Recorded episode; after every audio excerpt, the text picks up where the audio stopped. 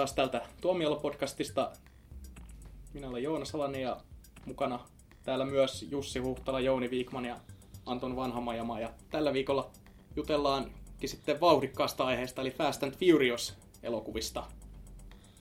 Nyt mä odotan, että joku sanoo sen brum brumin täältä. Vrum vrum. Joo, Se oli mun Toyota Yaris. just tuunattu, liekkitarrat. Siinä on automaattivaihteet ja 1,2 litrainen moottori. Sehän on aika mielenkiintoinen elokuvasarja sillä tavalla, että mä olin oikeasti ihan vakuuttunut, että se sarja Tokyo Driftin, eli tämän sarjan kolmannen osan kohdalla, niin että nyt se on niin kuin vihdoin tullut tiensä päähän, että tämä sarja ei enää voi tästä jatkua mihinkään ainakaan niin kuin mitenkään laadukkana, vaan, tai niin kuin odotin, että laskisi niin kuin suoraan DVDlle tasolle. Ja mitä sitten tapahtui? Se vanhat tähdet palas takas neljänteen osaan ja yhtäkkiä viides osa olikin sarjan paras. Ja nyt on tulossa seiska teattereihin. Se on kyllä siitä erikoinen elokuvasarja, että tosiaan se ensimmäinenhän oli tosi toimiva, kakkonen oli ihan jees, sitten kolmonen oli jotenkin notkahdus.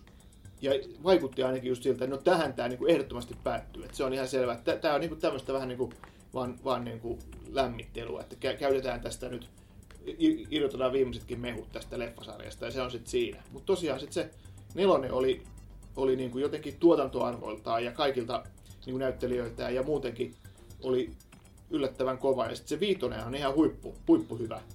Tosiaan varmaan Mut niin, siis mik, mä en ole nähnyt näitä, mutta mut nyt kun mä katson täältä esimerkiksi Metacriticistä, joka mittaa ää, jenkikriitikoiden keskiarvoja, nämä on yli 60 näille ää, viimeisille osille, mikä on tosi korkea-arvoisena. Ja se on käsittämätöntä, että niinku sarja, joka on niinku ylittänyt jo niinku kolmen elokuvan rajapyykin, niin kuinka se alkaa siinä kohtaa niinku tehdä, hankkia parempia arvosteluja. Mm. Siis se tuntuu käsittämättömältä, mutta niin, se, niin siinä on vaan käynyt. Et, ja sehän siinä on vielä hassua, että sen kolmososan, tämän Tokyo Driftin, jota mä pidin niinku sen sarjan huonoimpana, niin sen ohjaaja jatkoi vielä näihin jatkoosiin, jotka on sitten paljon parempia.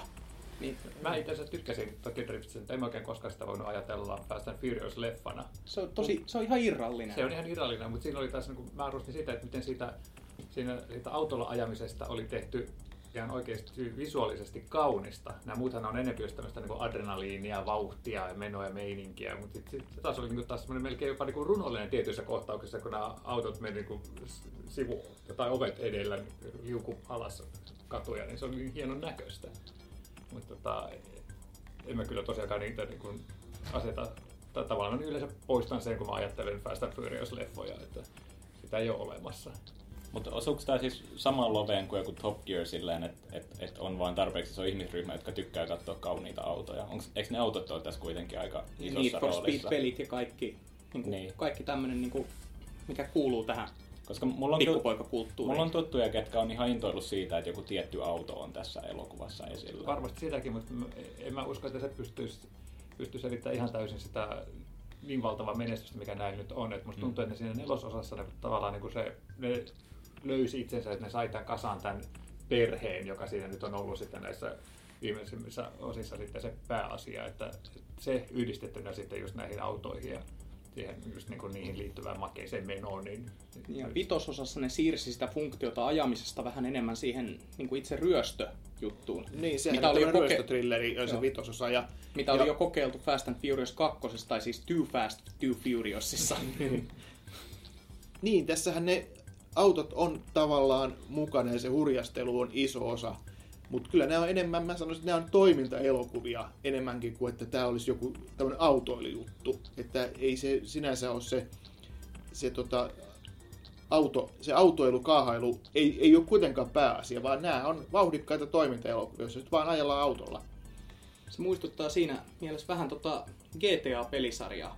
Siinähän oli alussa funktio oli paljon vahvemmin autoissa ja sitten kun pelisarja on edennyt uusille konsoleille, niin siihen on tullut mukaan paljon enemmän kaikkea muuta vielä sen autojen ryöstelemisen lisäksi. Et pelimaailma laajentunut, tehtävät monipuolistunut ja kaikkea, niin tavallaan se kehityskaari on vähän samanlainen. Et se sarja on niinku onnistunut laajentumaan siitä kapeasta lovesta, mihin se alun perin laitettiin kaahailuelokuviin, niin onnistunut laajentumaan ihan tämmöisiin ryöstöelokuviin yleisesti. Niin, se, se just osoittaa just tämä vitososa, joka on mun mielestä paras ja monien mielestä paras. Mun että mielestä. Se, joo, niin että siinä on, siinä on se, se tavallaan se ryöstöjuoni on se idea ja, ja tota, kaahailua on tosi paljon, mutta se on enemmän niin kuin mä sanoisin, se on, se on, se on hyvä toimintaelokuva. Ihan, ihan niin kuin, mi, mi, miten vaan tarkasteltuna. Ihan 2000-luvun parhaita toimintaleffoja. Tätä sitten sen jälkeen mentiin näihin stuntti-kuvioihin niin vahvasti, että ne oli mun niin ylilyötyjä, että vähän pelottaa nyt tämä seiska, että yrittääkö ne vielä lyödä ylitse, yrittääkö ne löytää vielä pidemmän kiitoradan kuin mitä oli viimeisimmän leffan lopussa. Niin, koska se jossain vaiheessa niin menee jo niin överiksi, että ei enää jaksa antaa anteeksi sitä hölmöyttä sen takia, että se on viihdyttävä. Niin se ongelma on just se, että panoksien pitää koko ajan kasvaa. Ja tavallaan Fast and Furious sillä on ollut se onnellinen asema, että se sarja on keksitty kerran uudelleen, niin ne panokset oli jo kerran ehditty niin kuin heittää menemään siihen kolmosen kohdalla ja sitten saatiin aloittaa uudelleen puhtaalta pöydältä nelososassa. Mm. Mutta nyt näyttää siltä, että kohta pitäisi taas niin kuin keksiä jotain uutta. Tämä sama tie alkaa olla jo ehkä kaluttu. Mm. Saa nähdä, miten tämä vaikutti, kun tämä Paul Walker kuoli. Vaikuttiko se tuohon tota, elokuvan sisältöön myös, että yrittääkö nyt vähän sitten tehdä jotain niin kuin vaikka ihan pelkästään kunnioituksen vuoksi jotain vähän rauhallisempaa, ettei me pelkästään siellä meille mellastamiskärjellä. Paul Walkerin hahmo tosiaan jää eläkkeelle tässä tulevassa elokuvassa. Tai herää se kysymys, että kuinka tyylikkäästi se voidaan tehdä, jos kerran rooli jäi kesken elokuvan kuvausten aikana. Ehkä Johnny Depp tulee siihen näyttelemään loput niin, siitä. niin, tekee niin Terry Gilliam. Gilliam tota. Niin mä luulen, että kyllä ne elokuvan tekijät niin varmaan yrittää tehdä sen mahdollisimman kunnioittavasti ihan vain senkin takia, että ne ei halua suututtaa sitä isoa fani, faniryhmää, että nyt on niin kuin luvattu jotenkin tämän, tämän Paul Walkerin muisto, että kyllä mä luulen, että on ihan, niin kuin, ihan laskelmointisyystäkin se pitää tehdä kunnioittavasti ja varmaan sitten myös muutenkin, että koska tuo tragedia siinä nyt oli, että se Paul Walker kuoli, niin kyllähän se täytyy jotenkin, jotenkin tota, tehdä silleen hillitysti tai silleen, että et, et, et, et, tota, ei nyt muistoa mitenkään häpäistä siinä. Mutta jännä miten se on sitten se, se hahmo toteutettu siinä, että onko se vaan niinku, tavallaan saanut sit vaan vähemmän sitä ikään kuin valokangassa aikaa, vai onko se jotenkin niinku, tavallaan ikään kuin ujutettu sinne mukaan jollain efekteillä, jännä nähdä. Yksi tämän sarjan vahvuuksista, mikä mulla tulee mieleen, on ehkä se, että just tämä hahmojen lisääminen ja tämä perhe, minkä Jouni tässä aiemmin mainitsi. Ja mä itse tykkäsin henkilökohtaisesti tosi paljon siitä, kun Dwayne Johnson tuotiin mukaan tähän sarjaan. Jotenkin, että vaikka se nyt ei olekaan mikään semmoinen saman mittakaava juttu kuin Schwarzenegger ja Stallone samassa elokuvassa, niin on se silti, niin kuin, että Vin Diesel ja Dwayne Johnson samassa elokuvassa. Niin.